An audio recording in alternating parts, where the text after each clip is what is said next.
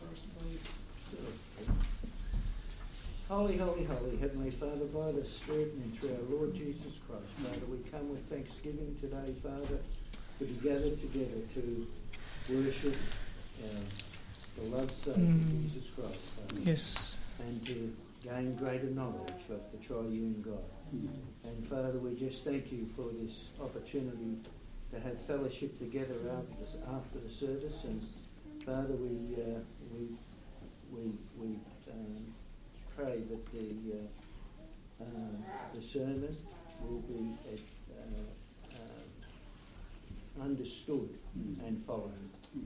And we just thank you and praise you for His wonderful, through His wonderful name, Jesus Christ. Amen. Thank you. Pastor will bring the announcement.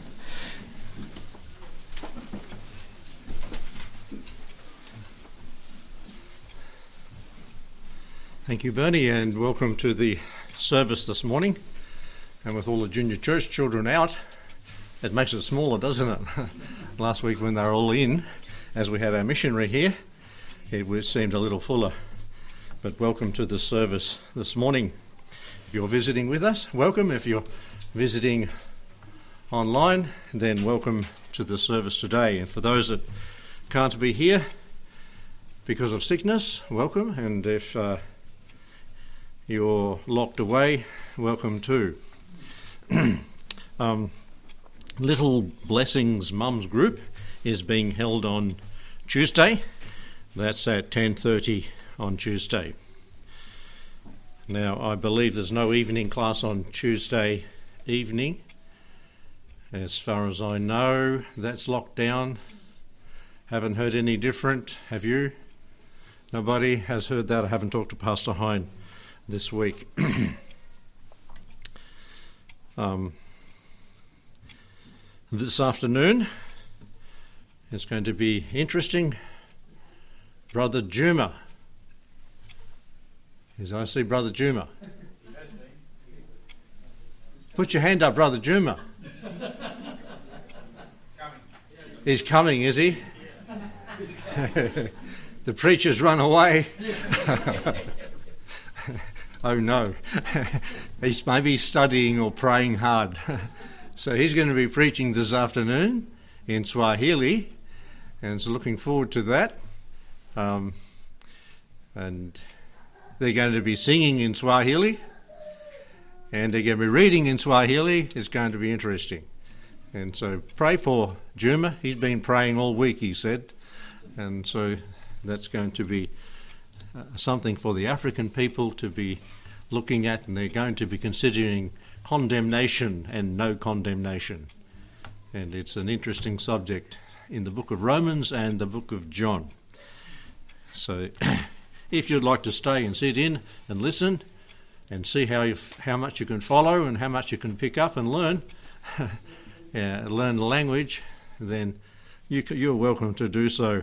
And that'll be after the morning service. They're having a bit of a cup of tea, something, a bite to eat, and then they'll be straight into that after the services this morning, and then into that this afternoon. And they'll be doing that, Lord willing, once a month. And we'll see how things go on this first one. There'll be a few hiccups, we know that, and the first one that we have. Uh, this evening, Brother Bernie will be sharing God's Word, opening that, and Lord willing, the folks from Wagga may be with us, and we'll have a cup of tea afterward, have a supper to follow. So that's the first one we'll be having for a long, long time. Over a year, year and a quarter or more, almost a year and a half. And um, share something there together, if you're brave enough. And uh, I want to stay for that. Do be praying for Brother Dunn, as he has knee surgery this week on Thursday. So be praying for Brother Dunn. That was pretty quick coming. An examination this week, surgery.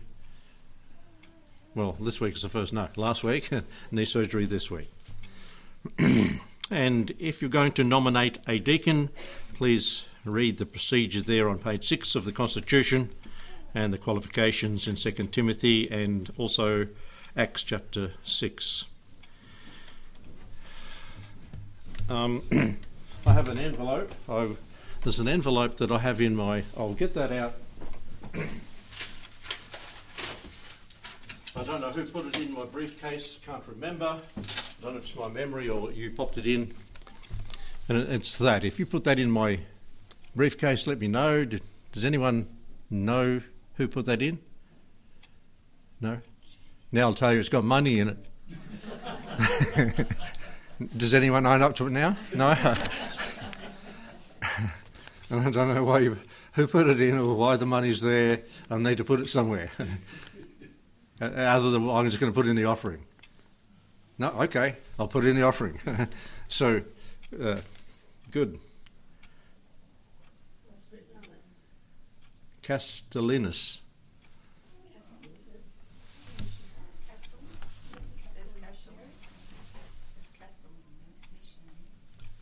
Anyway, okay, radio.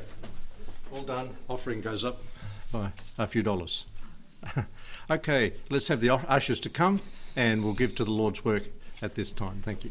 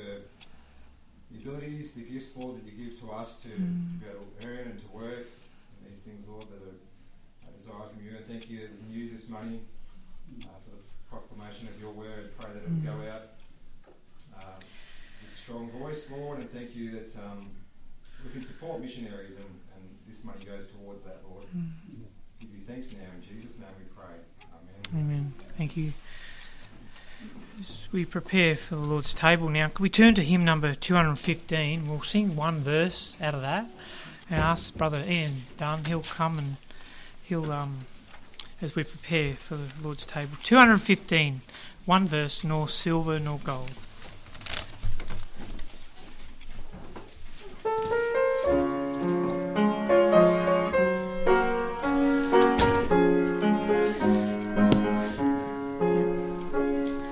No silver, no gold has obtained my redemption. The blood is my blood of the cross is my only foundation. The death of my Saviour now maketh me whole.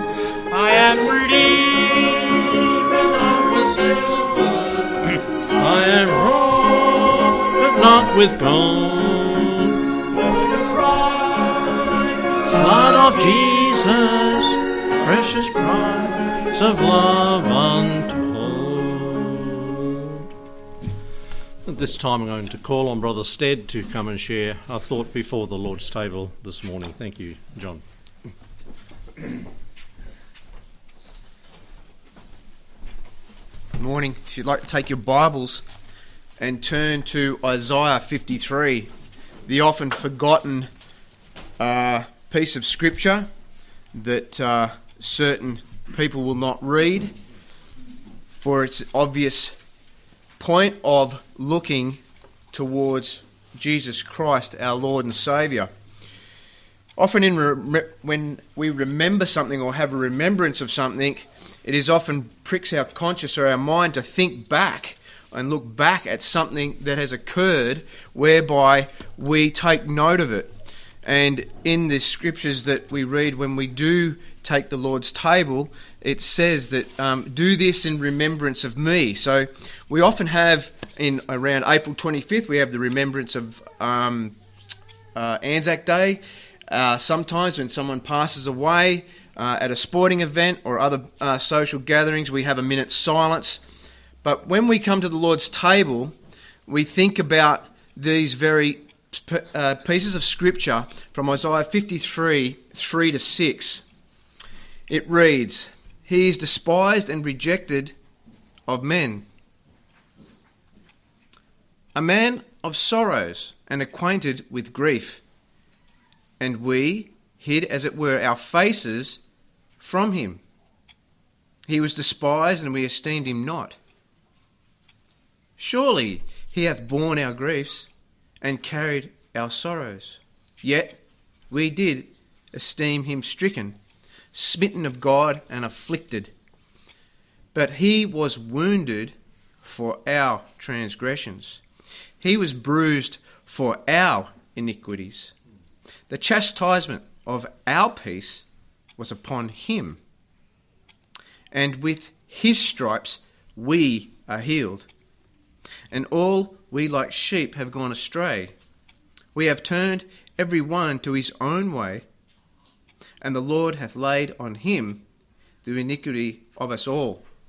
It's interesting, we see that there is this grief, this sorrow, this rejection, the despisement of our Lord and Saviour Jesus Christ.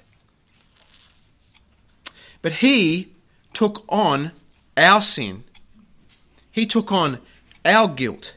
He took on the very thing that the Father hates. He took upon himself, and that is sin. And he paid a heavy price for it. We read in First Corinthians fifteen, one to four,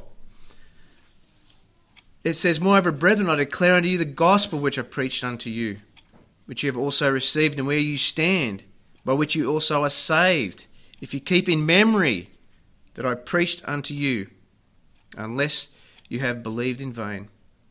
For I delivered unto you first of all that which I also received, how that Christ died for our sins according to the Scriptures, and that he was buried, and that he rose again the third day, according to the Scriptures." John one, four, one to one, John one, one to four. It reads, "In the beginning was the Word, and the Word was with God, and the Word was God. The same was the beginning with God. All things were made by him, and without him was not anything made that was made.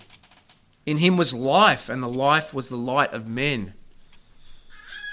We see from Isaiah that that light that came into the world was despised and rejected, as it said it would. Isaiah was written seven forty to seven oh one B C. That's before Christ even came to this earth in bodily form. John fourteen, six, which is behind me here, says, "Jesus saith unto him, I am the way, the truth, and the life. No man cometh unto the Father, but by me." We see the way, the way of the cross. We see the truth in the words that were uttered seven hundred years before it even actually happened. And we see the approach. The only way you can come to the Father is through Jesus Christ, through that shed blood. And lastly, First John one, nine. As we partake of this, the elements of the bread and the juice, is that we confess our sins, he is faithful and just to forgive us our sins and to cleanse us from all unrighteousness. If we say that we have not sinned, we make him a liar, and his word is not in us. So we see from the scriptures the remembrance of the salvation that Christ provided. The rejection, we see the the hiding of our own faces. But we see that the Lord hath laid on him the iniquity of us all. So as we partake, we confess our sins to him. We think of the sacrifice he made. But we understand it is from his word. And it's from this word that we get an idea and understanding that our salvation is secure in him. Our salvation is based around on his work for our sin. That we repent and trust and walk with the Lord. A timely reminder that of all the times that we, we sin or we do something wrong, that we're reminded of what it cost. Thank you.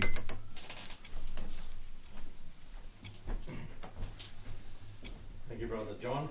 And so before we partake, let's personally examine ourselves, our own lives before the Lord. And if there needs to be something we need to get right with the Lord before we partake, then we do as First John one nine says, as John has pointed out, that we confess those things to the Lord, our great high priest, before we partake. And after a time, I'd ask Brother Dunn to give thanks for the bread, representing the broken body.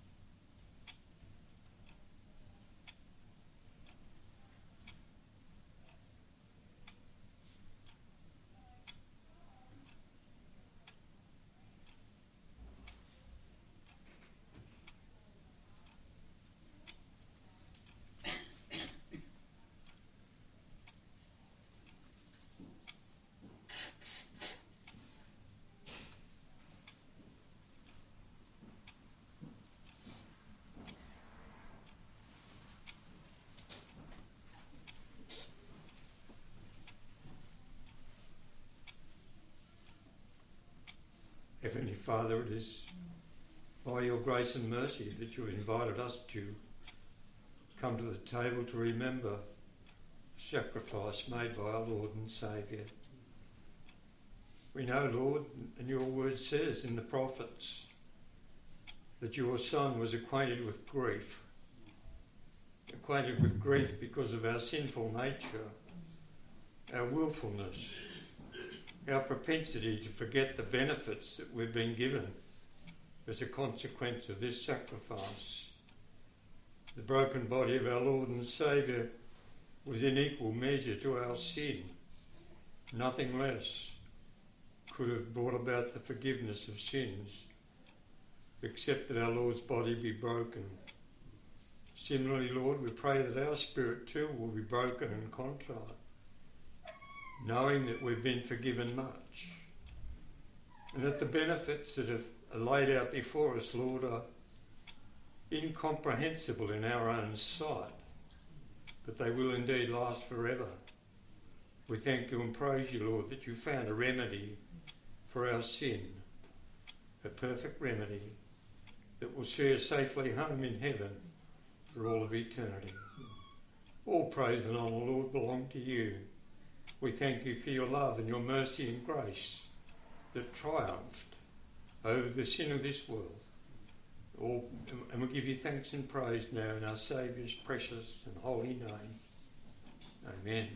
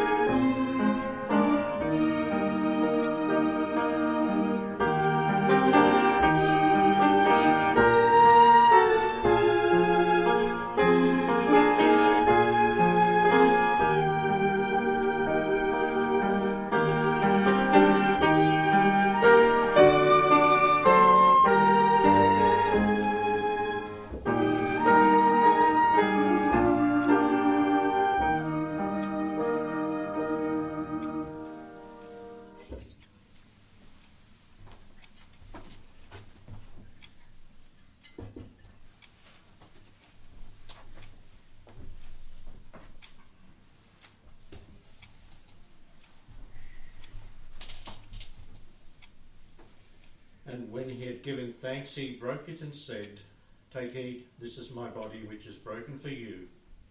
This do in remembrance of me."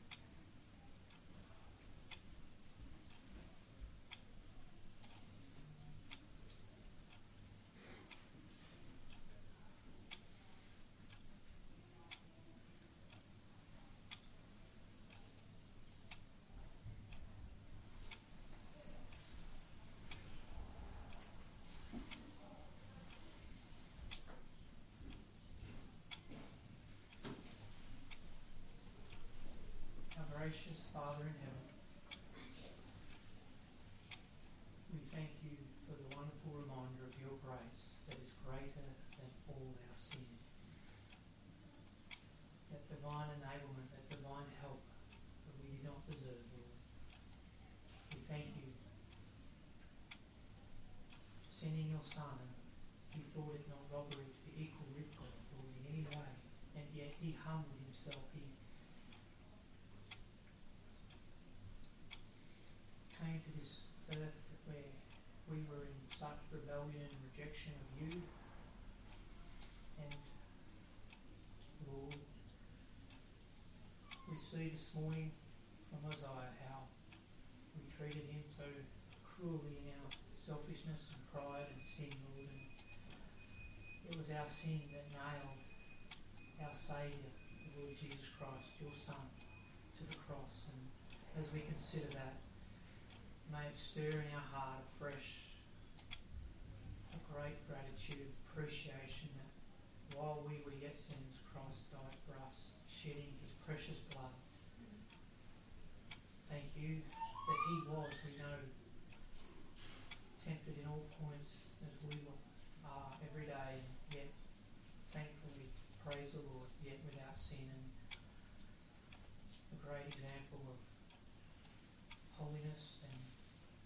we believe by faith in that shed blood at Calvary, the finished work of the cross. There's no more payment needed to be made. It was finalised there in his own sacrifice of shedding of his own blood, Lord, on that cross. We are cleansed. That blood that we're told in the Word of God that cleanses us from all sin. The Lamb of God who came to take away the sin of the world proved and gloriously resurrected, whom we look forward to seeing soon, our Saviour who paid it all. And Lord, all to him we owe, as the hymn writer wrote. And we, we remember now and, and give you the thanks and praise as you work in our hearts, Lord, that contriteness as we've been reminded of in prayer, that humility, that emptiness of ourselves, of the flesh, of the world, Lord, as Jesus died on the cross for all those sins. And Father, we thank you and take this cup in remembrance now of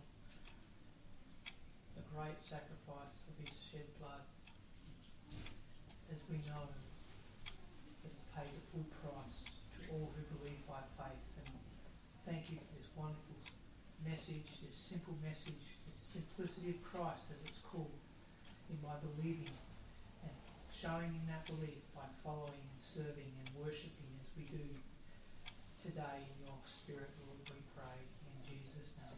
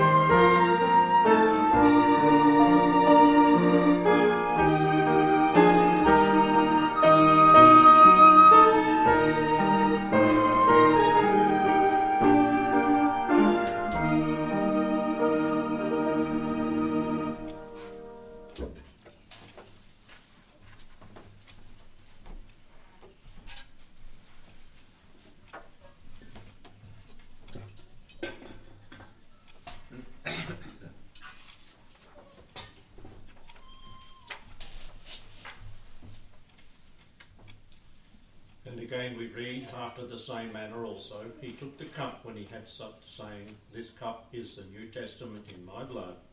This do as often as you drink it in remembrance of me.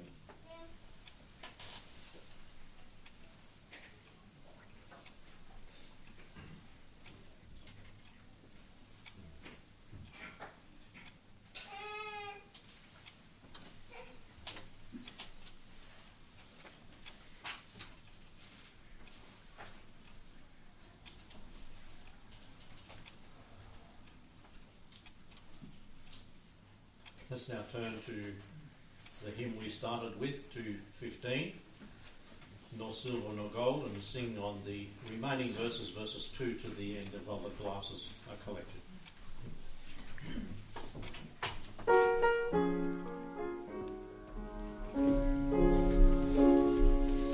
Nor silver nor gold,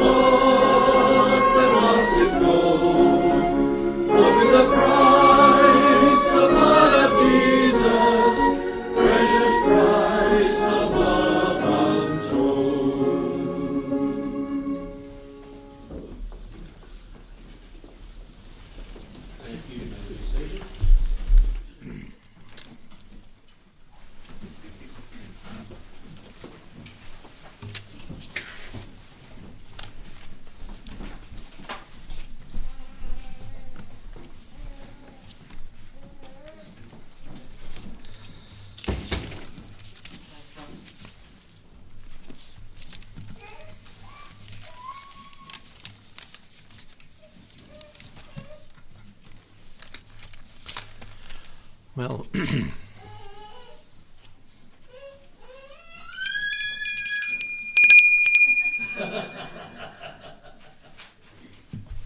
remember?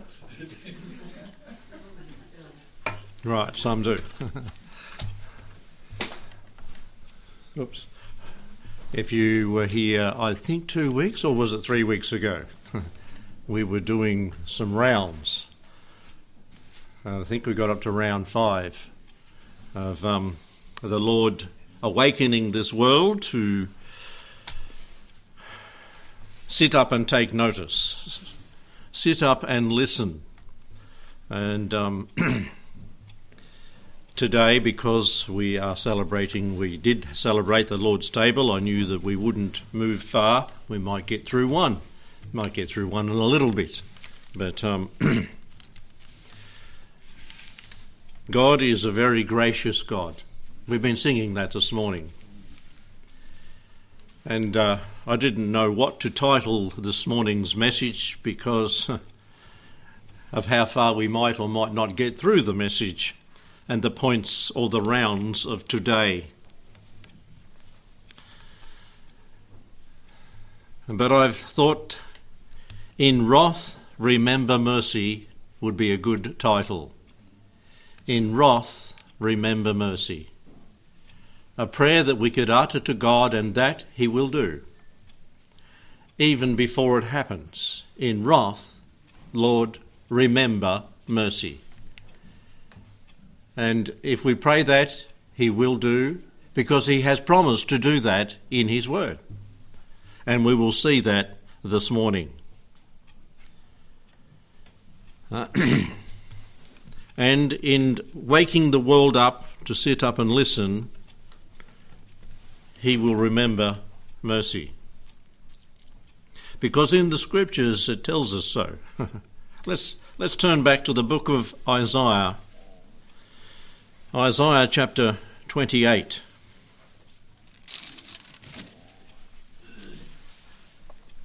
Right now, as um, it is the case, and you found the case, To it to be the case, and as Troy even testified in the adult Sunday school class today, as he and I think Tim talked to a man yesterday that they tried to talk to, and as soon as they talked about God, the conversation was shut down. You found that? You found thirty years ago that when you talked about God, people would give you the respect to listen, but not anymore. Very seldom do you get the opportunity to continue to talk and to testify. Yesteryear, I remember that you go to a church that was packed full. Many churches were full. People have testified that. Mainline churches were full, but now they're empty. Now they're closing their doors. It's sad. People are not li- interested in God because huh, we've been told God doesn't exist. Books are written by professionals. The God no longer exists. The God delusion is one of them. The God delusion. We are deluded people here because we're coming to church and thinking God exists. He does exist. And uh, God is going to ring the bell and wake people up. And in Isaiah twenty-eight, He had to do it to His chosen people, Israel, and wake them up. He did it to the to the tribes of Ephraim, where they were the ten northern tribes. He did it through the through the kings. He did it through the judges and then the kings, but they always rose to worship Him, and then they slipped away and they slipped away, and He constantly had to bring them back, and it got to a point He had to take them into captivity. In the judges, then He brought kings along, and they and, and in fact in the northern ten tribes they didn't have a righteous king among them. At least in the southern two tribes, Judah and Benjamin, they had some good kings, but eventually they had to go into captivity through the Babylonians. And um, God had to teach him some hard, hard and bitter lessons. And here in Isaiah, in Isaiah twenty-eight, we find that it's between Ephraim, that is the ten northern tribes, going into captivity, and God is saying, listen, Judah and Benjamin, look what happened to them. If you don't sort yourselves out and get right with God, it's going to happen to you. He said in verse fourteen, "Wherefore hear the word of the Lord, ye scornful men, the ruler of this people who are in Jerusalem," because that's where Judah and Benjamin were. And, and let's say, listen, world, listen to me.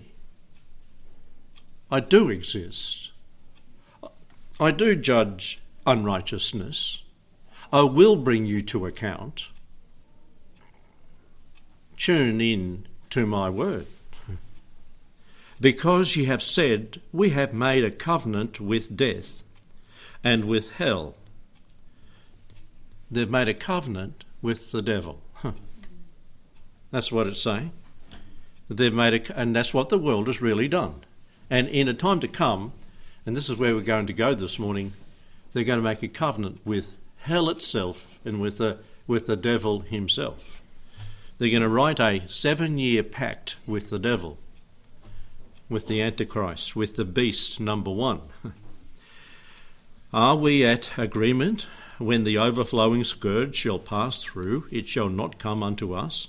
For we have made lies our refuge, and under falsehood have we hid ourselves.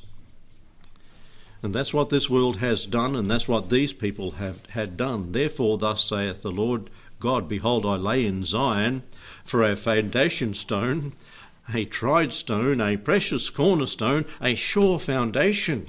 Who is this talking about? Who is the foundation stone? Who is the cornerstone? The Lord Jesus. You see, when this one that the world makes a pact with, particularly Israel, a seven-year pact with, comes, then at that time the cornerstone will arise, the Lord Jesus. And he will be the sure stone, the tested stone, a sure foundation. And he that believeth shall make haste. Judgment also will I lay in the lion, uh, the builder's lion. He'll keep it straight. And righteousness to the plummet. And uh, a builder of the day of Isaiah's time would understand what he's talking about here. And the hail shall sweep away the refuge of lies, and the waters shall overflow the hiding place. And your covenant with death, with hell, with the devil, be disannulled, and your agreement with hell shall not stand. When the overflowing scourge shall pass through, then ye shall be ye shall be trampled down, or trodden down by it. And so the devil's agreement you made with hell, with the devil, will be trampled down when the one, the cornerstone, the foundation stone, shall come. Now go down to verse twenty-one. For the Lord shall rise up as in Mount Perazim. He shall be wroth, as in the valley of Gibon, that he may do his work, his strange work, and bring to pass his act, his strange act. Now, therefore, be ye not mockers, lest your bands be made strong, for I have heard from the Lord God of hosts a consumption even determined upon the whole earth.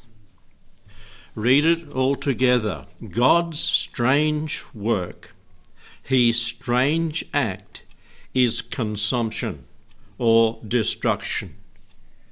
God's strange act, his strange consumption, is judgment. God does not want to judge and consume this earth, the whole earth. But he has to do it, because he is a righteous and a holy God. He had to consume the Ephraim, the ten northern tribes, because they went so far from justice. He had to do it. He had to do it to Judah and Benjamin because they got so far away from his commandments, he had to bring it back into line. He set the plummet. And he's going to have to do it to the world when they, and particularly with Israel, when they make their covenant with hell, with the devil. He's going to bring it back into line. He has to readjust things to his righteousness. He made this world, he owns this place. And he's going to bring it back into line. But his strange work is judgment. He does not want to do it. How many fathers like disciplining their children? How many mums like doing that? We don't like doing it. If you enjoy punishing your children, there's something wrong. You do it because it's a necessity to keep them going on the straight and narrow. Same with the Lord. And as we've said before, we said it on Wednesday night, that God has graciously for two thousand years run the church in under grace. He has offered salvation freely. But his strange work of judgment, how long is it going to last? It's specified in months, it's specified in years, and it's specified in days in the Scripture. I think you should know how long it is. How long is it in years? Someone tell me, please. Seven, Seven years. How long is it? Half of it in days. It's told to it in, uh, us in days. One thousand. Two. Uh, come on, two hundred and sixty days. It's specified in days. And how long is in in times? It's called times, time, and half a times, three and a half. That's only seven years. And it's given, that's the judgment. That's the strange act of God to bring this world back into line. He could say, well, I'm going to do it for two thousand years like he's done it in grace. No, he's not, no. And except those days be limited, there would be nothing left. But he's limited it to seven years. Praise God that he's a gracious God. And uh, praise God that you're gracious parents. You limit the time of chastisement to a short period so that you might bring things back to their right position, adjusted to their right, right perspective until that perspective is gotten right. Let's turn to Second Thessalonians, I mean First Thessalonians, it's sorry, Second Thessalonians chapter twelve. This third, this sixth round we're looking at, God is going to allow a diabolical and dictatorial control of this world through the devil's man.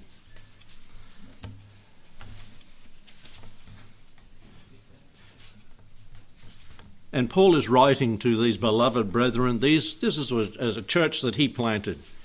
He'd started this church, and he said this, "Now we beseech you, brethren, by the coming of our Lord Jesus Christ." And uh, still hasn't happened. He still hasn't come. We're still waiting. "And by our gathering together unto him," we're looking forward to that. The gatherings of God, this is what we've been considering, the gatherings of God in the resurrections. This is how it started at Easter time, we started it.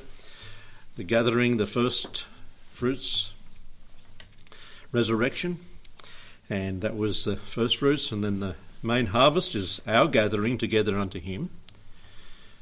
And then we've gone into what happens after that, and that's what we're looking at. The effects of the main harvest, the after effects of that. And this is some of these things, God waking the world up. Uh, "by the coming of our Lord Jesus Christ and by gathering together unto him, that ye be not soon shaken in mind." These people at Thessalonica were rattled in their mind, or be, they were troubled, neither by spirit or by word. And folks are rattled today in this world, right? Uh, it's not the world rattled. Unsaved people are rattled. Even Christians are getting rattled. "Nor by word, nor by letter, as from us." Now, notice what was just said. "Nor by word, nor by letter, as from us."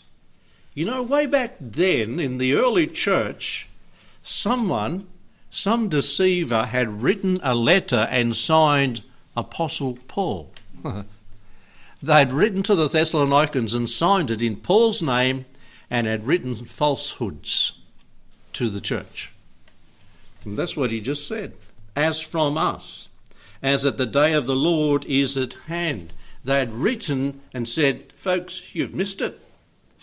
The day of the Lord is here, and you're in the middle of all these problems that Paul talked about. What a deceiver.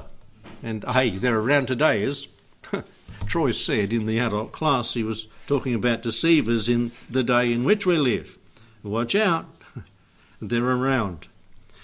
Let no man deceive you, Paul went on to say, by any means. For that day, the day of the Lord, when terrible things will come after the Christians are gathered unto him, shall not come. It won't happen, except there come a falling away first. What did he just talk about? The gathering together unto him. A falling away, a gathering together, and that the man of sin might be revealed, the son of perdition. That's what's going to mark it. A gathering together unto him, a disappearance of all those that believe on the Lord Jesus. And the man of sin will be revealed, the son of perdition. You know, folks, God is good. He will gather us out of this place before this terrible day will happen. And all the time through the church age, he's been holding something back. And let's look at what he's been holding back.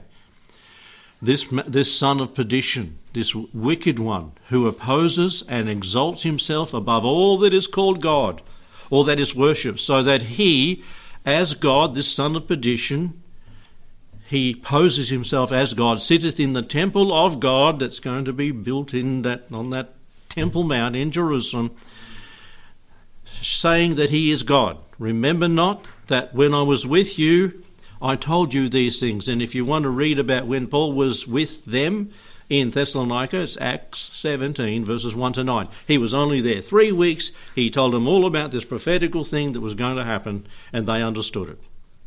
And he said, burn that letter that was written in my name falsely. He didn't say that, but it was a false letter. Don't be upset about these things. And now ye know what withholdeth, that he, the son of perdition, might be revealed in his time, in the day of the Lord. For the, the mystery of iniquity does already work. He's at work, the old devil, the son of perdition, only he who letteth will continue to let until he be taken out of the way. You see, there is a resistance to the son of perdition. There is a resistance to the devil and his worker in this world. And then shall the wicked one be revealed, whom the Lord shall consume with the spirit of his mouth and destroy with the brightness of his coming. Even him whose coming is after the working of Satan with all power and signs and lying wonders. God is good.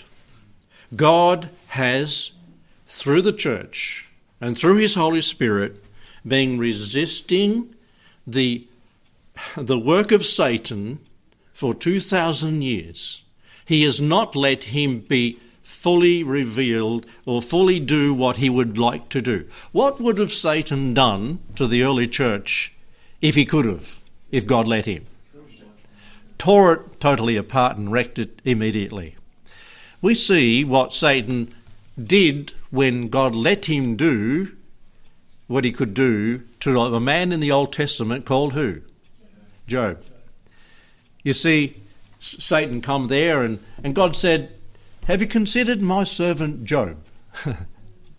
Oh yeah, I've seen him, but you put a hedge about him so I can't touch him. You see what God has done? God protects his people. And God has been protecting you and I for a long time. He's been protecting the church. But God can remove, but he protects us. And the Holy Spirit has protected us. God has been restraining and has that restraining influence through the church, through the years, the thousands of years. But when that protection is removed, you wait, old world, you haven't seen the wrath of the devil. And then three and a half years later, in the middle of the tribulation, when Satan is cast out of heaven, it's told to us in Revelation twelve and thirteen, chapter twelve and thirteen. Then it is all hell breaks loose. Hell is opened and the locusts come out. Oh, I pray that you're not going to be there. And uh, we don't know that our lifetimes will extend to that period. We, we don't know, but we need to be safe in the arms of the Lord, do we not? Even him who's coming, verse nine, is after the working of Satan with all power and signs and lying wonders, and with all deceivableness of unrighteousness in them that perish, because they receive not the love of the truth, that they might be saved. For this cause God shall send them strong delusion, that they should believe the lie. I've had parents ring me up, and I mentioned a little bit about some, and they're not in this church, but parents ring me up and ask the question about their children that are not following the Lord. Will they, will they have another chance? Will they have another chance? I said, uh, I can only say if, if they were convicted by the Holy Spirit, by the Word of God, in this day now, they probably won't. But if they had read the Word of God and it just went over their head and they didn't understand, they didn't comprehend, they may well have another opportunity if they live in this time. It would be better that they didn't hear the gospel. It says in the scripture, doesn't it? Than having heard to reject it, deliberately make a, a, a, no, a, a choice that they knew and did say no to God working in their heart and walk away from it. A willful, willful choice. God is going to let this diabolical dictator control the devil's man. Now, back in the Old Testament, we have a man in chapter eleven in the book of Daniel, and this was written in the sixth century B C. And his name was Antiochus Epiphanes, and this was written before Antiochus Epiphanes come on the scene. This was written about four hundred years before Antiochus Epiphanes come on the scene, and, and the mockers of the scripture say Daniel is so accurate he must have written it after. So someone else must have written it, not Daniel, because he's so accurate in describing what happened here. And prophetically, this Antiochus Epiphanes is written about. He's one of the Greek rulers that came on the scene about two hundred B C, a bit later than that, a bit closer to Christ. And it describes this person as a vile person in verse twenty-one of Daniel. He should come in peaceably, and he's a perfect picture of the Antichrist. He obtains the kingdom by flatteries, it says in verse twenty-one. He makes a, le- a league with people by deceit- deceitfulness in verse twenty-three. He, t- he takes the fattest places of the place for, for prey and spoil. He gives those that side with him in his government the best of the places. In other words, he gives those on the government payroll secure positions so that they don't, they don't suffer. Does this sound familiar? Hmm. The precedent's already set in our world. You think of it. And this he does when he comes in verse twenty-four. He, talk, he talks with a forked tongue, a double tongue in verse twenty-seven. We haven't time to look at all this. He, ta- he takes away daily sacrifices in the temple and offers an abomination that makes desolate in verse thirty-one of Daniel eleven. and they pollute the sanctuary of strength and shall take away the daily sacrifice. And that's what Antiochus Epiphanes did in Jerusalem when he invaded the land, the Holy Land. And then in verse thirty-six, it transfers from speaking about Antiochus Epiphanes to talk about a willful king that will come, that is the Antichrist, the beast, the diabolical beast that comes even in the future from us, because as you read it, you can understand it does. And we know it does because it, the Lord Jesus even himself referred to this, be, this person, and the king shall do according to his will, and he exalt himself and magnify himself above every god, and shall speak marvellous things against the God of gods, and shall prosper till the indignation be accomplished, for that which is determined shall be done. Neither shall he regard the God of his fathers, nor the desire of women, nor regard any god. He shall magnify himself above all. And he sh- in his estate shall he honour the God of forces, and a God whom his fathers knew not. And as you read down there, it talks about the Antichrist, or the beast, that is referred to in the book of Revelation. The first beast. There's two beasts referred to there. And so this one will come to rule and govern the world. Prophetically, he's spoken about in Daniel, and it is the one we refer to as Antichrist. When the Lord takes and gathers his people home, this one will come. He will make a pact, and we haven't got time with the shortness of the service today. He will come and make a pact with Israel, do a deal with them for seven years. In the middle of that time, he will break his pact. And notice what the Lord says. And he gave a personal and practical warning to the people living at that time in Matthew twenty-four, and said to those living, when this happens, and in the middle of that time with this Antichrist, this willful king, this possessed person of the devil, this devil-possessed person, breaks his pact, this is what you ought to do. Matthew twenty-four and verse fourteen. And the gospel of the kingdom shall be preached in all the world for a witness unto the nations. Then shall the end come. When ye therefore shall see, this is Jesus speaking, when ye shall see the abomination of desolation spoken of by Daniel the prophet in Daniel eleven, stand in the holy place, whoever, whoever readeth, let him understand. This is the practical application of biblical truth to those living then. Then let them who are in Judea flee to the mountains. Let them who are in the housetop not come down to take anything out of the house. If you're on the roof, now you remember the roofs in those days, you you can live up on the roof. Get out, go down the stairs on the outside. Don't go into the house to take anything out of the house. Just run. Now, if you've got a car, you'll drive, of course. Neither let him, if you're in Jerusalem, and everyone's running out of Jerusalem or trying to drive, nobody's going to drive. The, the roads are narrow, they'll be jam-packed, and nobody will be able to get out. Even in Nazareth, we were there, it was just an ordinary day. It was jam-packed, and everyone was blowing their horns, and no one was going anywhere. It's, you get quick, quicker to get out and walk. And that, that's what it's saying here. Get out and and run for your life. Because when this happens, and Antichrist is mad, he's been kicked out of heaven, the old dragon's been kicked out, get out of Jerusalem. Run for your life. Don't take anything out of your house. Run light-footed. Neither let him that is in the field return back to take anything, his clothes. Don't even take your clothes. Woe to those that are with child and those that are give suck with children in those days, because that's a burden that's going to be hard to carry. But pray that your flight be not in the winter, neither in this on the Sabbath day.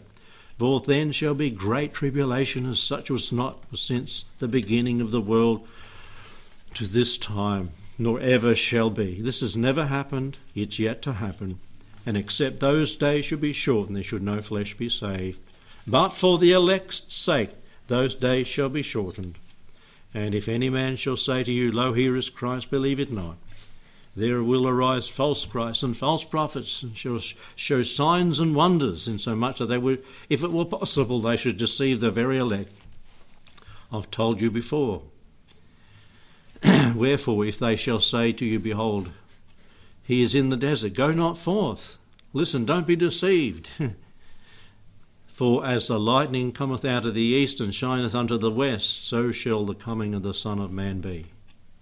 You will know when Jesus returns at that time, after this abomination of desolation. So these are, this is personal, this is practical. From that time you get out. How, how will they be provided with? Well, it tells you in Revelation. C- can God provide food? Yes. Can God provide clothing? These people are told to get out, don't take any food, don't take any clothing, just run for your lives. Can God provide? Has he done it before? No, he did it for forty years in the wilderness. You know, we've had people, and I've heard of it fifty years ago. The Christians are going over there in, um, where is it, Moab, over in that area, in Jordan, and filling up all those places with food. I'd say by now it's gone rusty. The canned food and all that, they put in the... It, so they'll have to restock it. Okay? If they planned it. But God can do it, can't he? He can rain manna from heaven. And it hints at that in the book of Revelation for those people. Just go and uh, to save your skin, save your life, go forth. This diabolical, this dictator, this one that controls, God is going to protect those in the Middle East. I think if you live down under, it's probably the best place to live at that time, because this all happens thirteen thousand kilometres away. But I don't know that we've been immune from some of the judgments, because we've got other enemies that will be on the run or on the prowl round this way too. We don't even know who they would be. But practically, this is what Jesus told, flee and flee fast if you're over there. Don't stop, don't pick up. It's like when Lot got out of Sodom and Gomorrah and his wife and his daughters, what did God say? Go and what? Don't look back. Don't even turn round. And, and Missus Lot, what did she do? She turned round. And what did she, what happened to her? Pillar of salt. Don't look back, just go forward. And uh, you haven't got time to turn around. And in Revelation chapter thirteen, yeah, I know someone else is ringing their bell on me. the, and there it says, verse one, I stood in the sand of the sea, and I saw a beast rise up out of the sea, having seven heads and ten horns, ten crowns, and upon his head the name of blasphemy. And this is the Antichrist. You see, in chapter twelve, it talked about the dragon, who, you know, the devil's got no original thoughts. He copies God.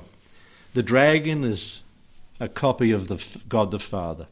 The first beast is the Antichrist in chapter thirteen, representing the Son. It, it, that's the copy of this, the Lord Jesus. And the other beast in verse eleven of chapter thirteen is a type, a copy of the Holy Spirit.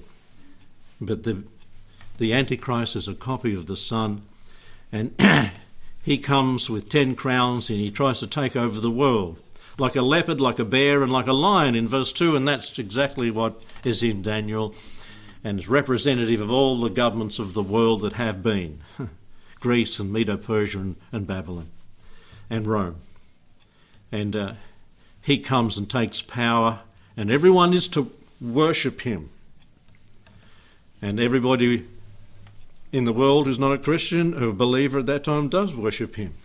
And the second beast, who is a copy of the Holy Spirit, in verse eleven, the second beast comes up out of the earth. He's like a lamb. He spoke like a dragon. He exercises all the power of the first beast in verse twelve. He does great wonders. He makes fire come down from heaven. Hey, when somebody does that, you say, wow, he must be God. And that's what people believe. He deceives them that dwell on the earth by means of the miracles that he has power to do. And this is the deception that happens in the world by the devil and his co-worker, the evil one here, this false prophet. His power to give life to the image of the beast, he calls it. In verse fifteen, he causes they, as many as would not worship the image of the beast should be killed. This is horrific. This is going to happen. And he causes both small and great, rich and poor, free and bond to receive a mark in their what? Right hand and in their foreheads. And people talk about this around the world, even unsaved people, and that no man might buy or sell save those that have the what? The mark of the beast and the number of his name. Here is wisdom. Listen to this. And this is the mark. You get the mark on your hand or your head. You've been marked? I, I don't think anyone's got a chip here yet. How, when's the last time you used cash? Oh, good. When's the last time you used a cheque? Mister Dunn uses them all the time. He's determined to keep the cheques going. I did, I did this week. I used three cheques this week. He's got a chip, has he? Oh, in his pacemaker. But you see, we are being conditioned. Swipe the card. It's so easy. It's so convenient, isn't it? I do. Sorry. I got a chip in it. But I'll be gathered together unto him before they try to get me to do this. Cheated, cheated you, I've gone. Can't get me. But if they try to do that, we have be very careful. Yeah, be very, be very careful what's going on these days. Watch out. um, they're chipping, they're, they're, they're chipping your dog. They're chipping your cat. I don't know if they're chipping your bird yet. You're chirping your bird, but not chipping. Oh, yeah, there, there's a vet there. There's two vets there. You're probably chipping animals all the time, are you? Yep. But the barcodes, the uh, those little square things, Q R codes, that's it. Q R. Are we living in the last days or aren't we? I think we're there, aren't we? All these things. And how far is it going to go? How far is it going to go? You know, I think it's exciting that we are. But the devil's got the system running. And if you don't believe it, literally the whole world is going to be controlled. Going to be controlled. The system's there. The computers, you, we never thought it would be so easy for them. You know, Western Australia's got a really quick system.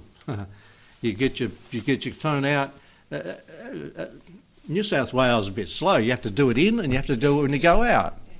But when you go into Western Australia, ding, and off you go. That's it. And it's a lot quicker with that little square thing, what do you call it, Q R code, then, and, and it's all done in a, in a real, uh, and quicker. The New South Wales. I, I didn't, you know, I'm com- computer illiterate, but that worked good over there. But I thought, well, what's the sense in having that? Because if you go into a shop, what do you do? You buy something. And what have they got a track record of? Where you've been. And most of the Q R that they follow, they're tracing people not through the Q R, they're tracing them from what they bought and where they've been. That way. And and beside that, if you've got a phone, they're following you on your phone.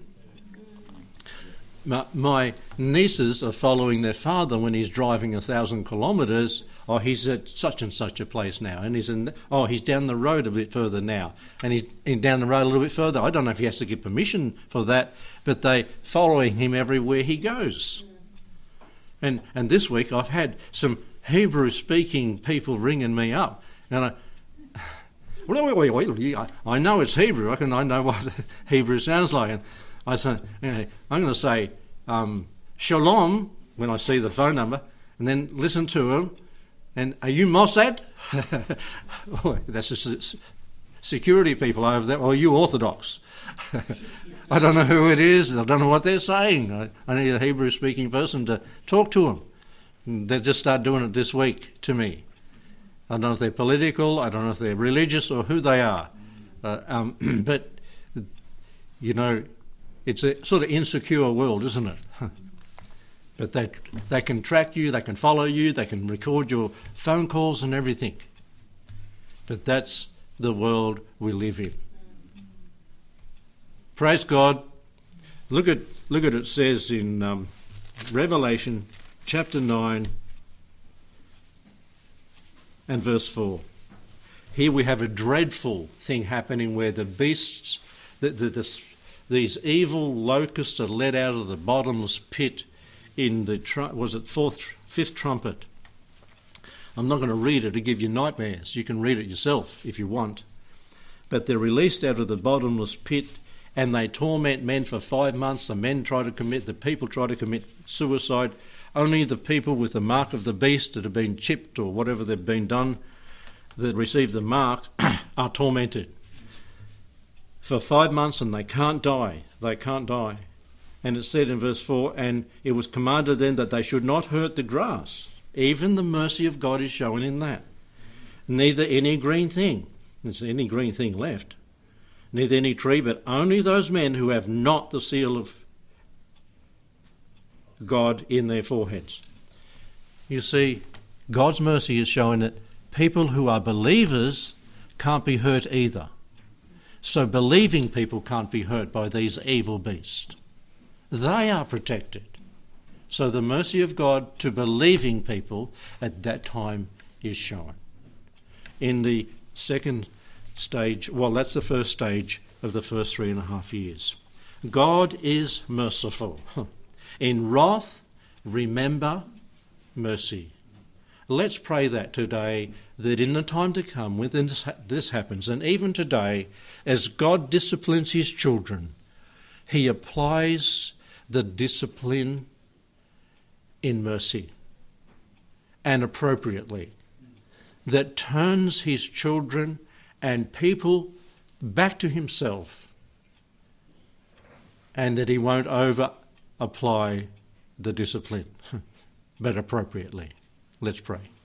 Heavenly Father, we, we thank you for who you are and how you know us and how you turn up the heat, whether it be to Ephraim, whether it be to Judah and Benjamin, whether it be to this world, or whether it be to us or our children or to our church. Lord, you turn up the heat, the discipline, the chastisement, according to what is needed, and you know exactly how much. And Lord, in wrath, remember mercy. We know that your strange work is judgment. You don't want to, but because of your righteousness and your justice, you must, you must do it. And Lord, in a day to come, with your people, your chosen ones in Israel, that you would do just that, and that you would call them to yourself, and that they would enthusiastically, as Paul did on the road to Damascus, turn to you by faith. And Lord, some listening in today or sitting here today would turn to you by faith and believe. Lord, thank you that this terrible time of wrath, where you re, you re, uh, remove your restraining hand, remove the restraining spirit. He that letteth and restraineth is only for a short time, compared with how long your grace has been flowing freely for thousands of years. And Lord, it will accomplish the purpose that man in this world might recognize there is a God, and they do need to answer to him. Bless with salvation in many ways, for we ask and pray in Jesus' precious and loving and merciful name. Amen.